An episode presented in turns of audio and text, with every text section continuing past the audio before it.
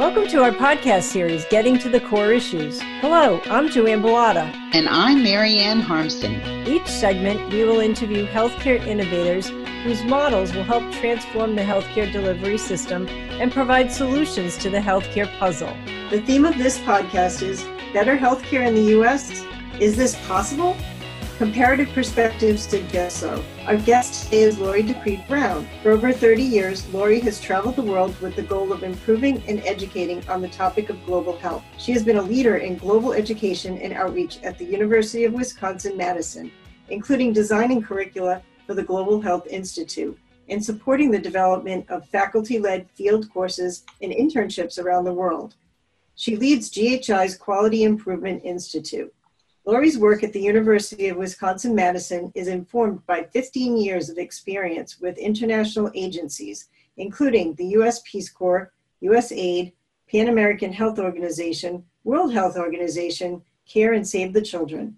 She has collaborated to strengthen systems of care in 15 countries around the world, including Costa Rica, Guatemala, and Mexico, and others. Welcome, Lori.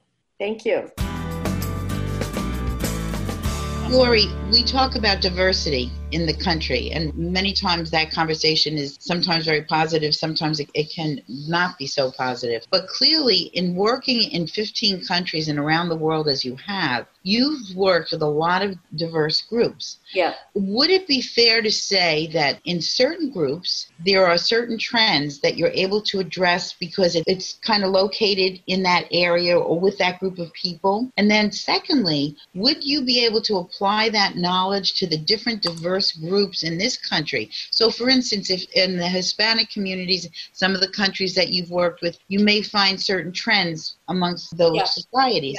Yeah. Um, can, and have you found that to be the case? And can can you translate that? Basically, what I get really excited about with quality improvement and these ways of making change is doing implementation science. That this is sort of the art and science of making change. Say we discover the vaccine that works. Discovery of the vaccine is not the science I'm talking about. I'm talking about the science of getting that vaccine to everyone. And so that implementation strategy, you can think of it like a recipe. And that recipe has some key ingredients where you're not using fidelity to the model unless you have those key ingredients. But it has some context specific elements that can change so that it really works in the local setting. And if you don't pay attention to local issues and place based context, your implementation of that strategy could be slowed down. Suppose I really want everybody in the world to make this blueberry pie. So, blueberries are one of the essential ingredients.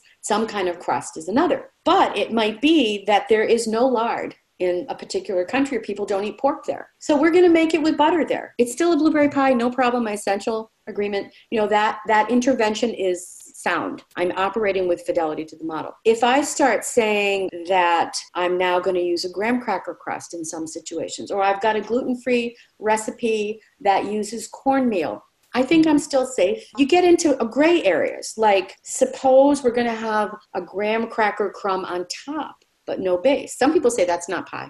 It doesn't. It's not pie if it doesn't have the bottom shell. Uh, so you'll you can get crazy if you say I'm going to use cherries instead of blueberries. It's not a blueberry pie. When you have an intervention that works, distinguishing essential elements from context specific elements that can be changed allows you to scale something in a cyclical model where it can be adapted to context everywhere. And the neat thing about that is it's very participatory to do that place based context specific adaptation. So you have to involve local people. Do you know what happens when you involve them? They make the intervention better, which is why we involve them. They implement right away because they have ownership of it. So that practitioner who I was mentioning earlier was like this has always worked for my patients. I'm not ready. I'm going to wait and see what happens with other people. That's why it takes 17 years. If he's been in the conversation and he's you know been part of making the recipe or she they are going to make that change together or they. They are going to make that change together. So implementation science is very different than the rct model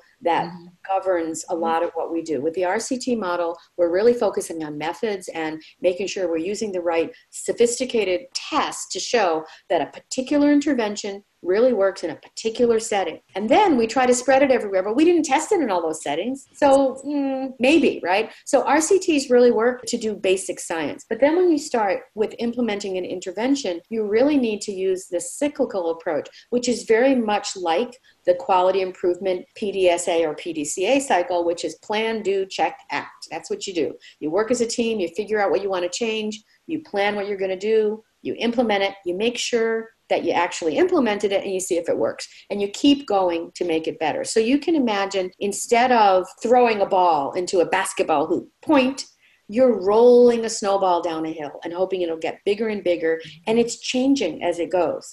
Um, and, and it should. But at the, at the bottom of the hill, you you know suddenly it's huge or it's everywhere and you have something that still has fidelity to the model so that um, is influenced by years of doing these kinds of interventions, uh, doing QI that's influenced by what we call community based research and action, influenced by place based approaches, the importance of context, you cannot take an intervention from one setting and plunk it into another without thoughtful adaptation. Uh, and I'm going to give you a really fun example from Ethiopia. I was working on a program for orphans and vulnerable children, and we were trying to do, uh, it was uh, actually ended up being a national policy, but we started small with some really good organizations to model care. And one of the things that we wanted them to do, the practice that we desired, was we wanted kids to have their civil registration. It's like having a birth certificate, and without it, you're vulnerable to human trafficking, you're vulnerable to child labor, you're you can't get into school. Kids need that. And so if they've lost their parents, we want to make sure they have their civil registration. There's a lot more. But this was one thing. Instead of saying, here's the protocol for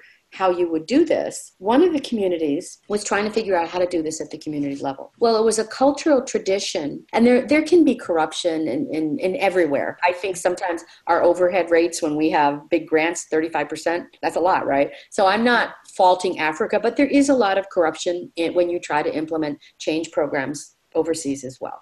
So we were worried about doing something where corruption would not occur and, you know, talking about it. Well, what the local group came up with is we wanted, to, we thought they should start a new NGO that would manage this and we'd train them on ethics and, you know, we did our thing, right? And they said, nah, we have in this culture, in this part of the country, not even the whole country, but in this part of the country, uh, we have a burial committee that's in place. And everybody in the community gives them money so that when you die, you will be buried properly, so that you will have the cash. So it's, it's like an insurance scheme for burial, kind of like how mm-hmm. fire departments started back in the day. What they said was, we'll talk to the burial committee about being the people who check on the civil registration and collect some money to provide care. Well, the burial committee knows when parents die. So we don't have trouble identifying the children. And because it's a norm in society for people to get their kids registered, there wasn't a big technology issue. Most people can do that for someone, they've done it for their own kids. It's the mm-hmm. outlier who isn't. So it was a very easy intervention, and they found the perfect place to do it. So these burial committees, two years later, you know, they're collecting this money, they're helping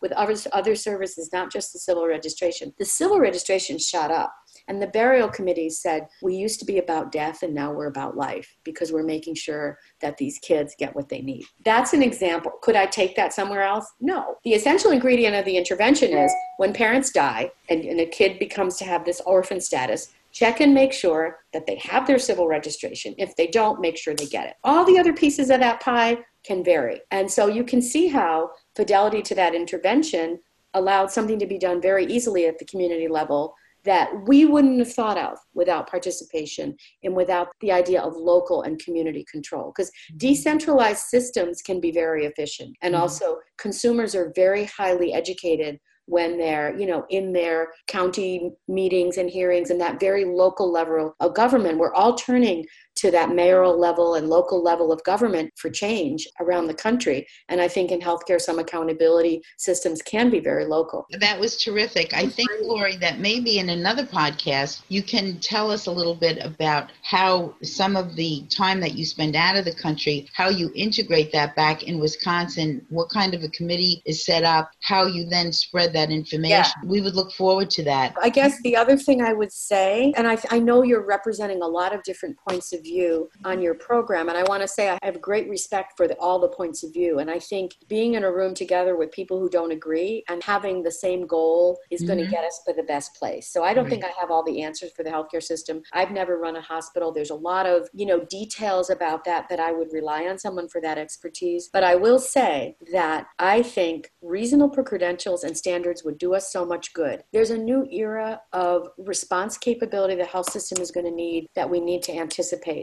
with things like climate change, weather mm-hmm. patterns, even you know terrorism. It's it's it's something that's got out of the box. We're not going to be able to keep it outside our borders, and it doesn't really always come from outside of our borders. A lot right. of it coming from inside anyway. The healthcare needs to, to be able to respond to a crazy shooting, to a terrible flood, to all of these things. And coordinated efforts allow us to prepare for those rare events better. And it gives another reason why we need this regulatory, preparing, planning, coordinating level there and to really open our minds to how wonderful governance can be. People tend to think government is bad and we don't need them. Governance is awesome when it's done well. And going yeah. around the country has given me appreciation for our governance. Even when it's bad, it's pretty darn good in the United States. So making it work is the job of citizens. And if we have good governance, I think we can trust some kinds of regulations and making sure that the best parts of the free market are there. It's part of our culture to have that free market feeling and that mm-hmm. choice. You're not going to design an Amer- American will not take Canada's system or UK system. Exactly. We need to take the best parts of those systems and not just insist that we're the best. We need to look at the data and then make America truly the best, which I think yes. would be a service to the world. Lori, we couldn't agree with you more. And like you, we feel very strongly that we need to have differences of opinions, perspectives, contributions, and mm-hmm. a civil discourse about it. If people can talk about differences in all of our guest speakers, we have found a great deal of uh, interaction and uh, some differences of opinion, but all of them productive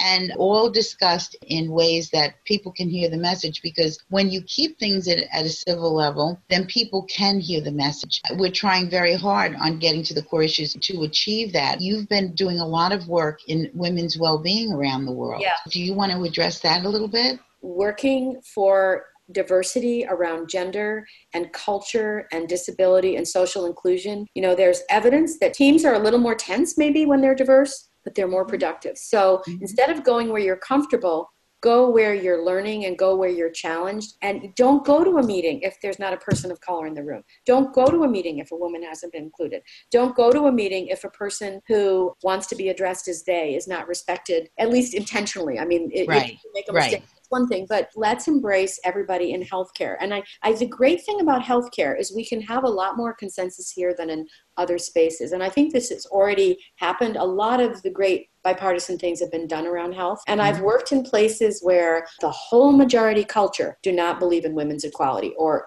in the way that I do, or do not believe in gay rights and the way that I do. And having that conversation in some places in Africa right now is even difficult. And I remember I was in a car for a five hour ride and we got on the conversation about gay rights. And this person who was a healthcare provider basically said it was a place where there were some laws being discussed where really violent consequences of being gay. Mm-hmm. And um, he was agreeing with some of those things and saying that, you know, this was Western cultures imported their culture uh, in the US. And I had to think about what to say.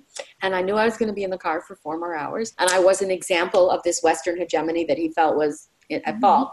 And I remembered what I had heard an Ethiopian leader say at a meeting, and I repeated that. And what he said was, It's okay, we can disagree about a lot of things, but let's agree that every human being has a right to health and health care. So I said to him, I, I hear what you're saying. From the other things we've shared, I feel like you believe that every human being has a right to health and health care. And he said, Yes, I do. I oh, do. That's wonderful. about that. And then I said, Can you teach me a song? I hate to go to a country where I don't know a song. learn songs the rest of the ride. But um, that was a big movement. And a lot of times, underneath language where people can seem different, there is that shared core value. So I, I feel hopeful. One other thing I wanted to share about that everybody around the world wants some kind of change in healthcare. So we don't have to be completely down on ourselves or our government or our healthcare providers that we're in the same situation. When they were asked the question, how many people think your healthcare system works well with some changes? 25% of the people in the US said that. The other um, 16 countries it was 40 to 63%. So those systems that tend to be more government driven, more public coverage for all, it's working better for more people. But then the next question was how many of you feel that we need fundamental changes in our health system. 48% of US respondents thought so. And in the other countries, people who thought fundamental changes were needed range from 33 to 50. So this is a global phenomenon in rich countries that whatever care people are getting, a lot of people think even in the best case it's a third of people so we, we can't get discouraged when we're faced with those it's, it's a global phenomenon it's kind of like you don't right. know what you got till it's gone and then when asked about how many people think the healthcare system needs to be completely rebuilt? The US, 27% of people, one out of four, thought that we should, uh, we needed to completely rebuild our health system. So the same number that think it works fine, and it probably has to do with whether you have health insurance, right? But yes. in other countries, that percentage of people who thought their systems needed to be completely rebuilt was between 4 and 11%. So there are people on either extreme where it's either really good or really bad. And I think the people who for whom it's really working, the new system is probably going to work for them. But, you know, if you want to get from 27% to 4 to 11%, it means we want to make things work better for about 16% of people. And that's you know almost one in five. So mm-hmm. one in five is a lot of people. So we you know we need fundamental change but other again other people are on this journey. We have a lot more resources than many others. We talk about health in all policies seriously. We can even think about how to work from other sectors mm-hmm. without necessarily shifting funds. So what can we do in our food sector? What can we do in our department of defense? I mean there's a lot of good health innovations that come out of there and there could be some efficiencies in repurposing there that could be quite useful without disrupting economic and employment structures that people have when people are scared or they think we can't do it, sometimes people can't imagine what it would look like to have care for everybody. It seems impossible. It's like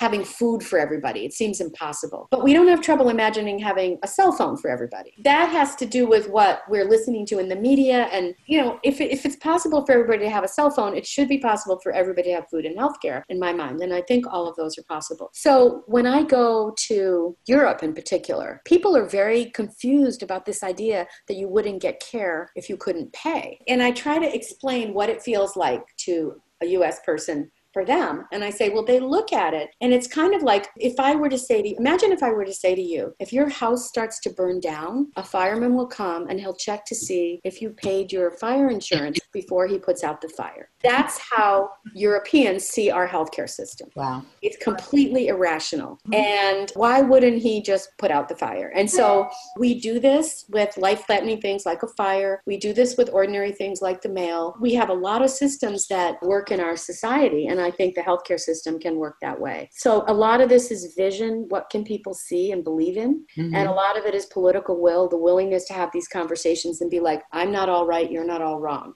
Let's get in the middle. Exactly right. People want to feel respected and heard. And I think that if somebody could paint that vision and everybody could accept this rough journey, I really think we could have a wonderful healthcare system that takes care of everyone within 10 years. This is a 10 year project in my mind. Right, absolutely. I well, certainly we, hope you're right, Lori, because we definitely need to be moving in that direction. Yeah. Well, we really appreciate everything that you've contributed to this podcast, Lori. This is truly wonderful in the information, your ability to deliver it so succinctly, and it's certainly your experience. And we're looking forward to having further discussions with you. In closing, I want to say thank you for joining us. We look forward to having you back on the show, and especially we'll be addressing the women's well being issues around the world.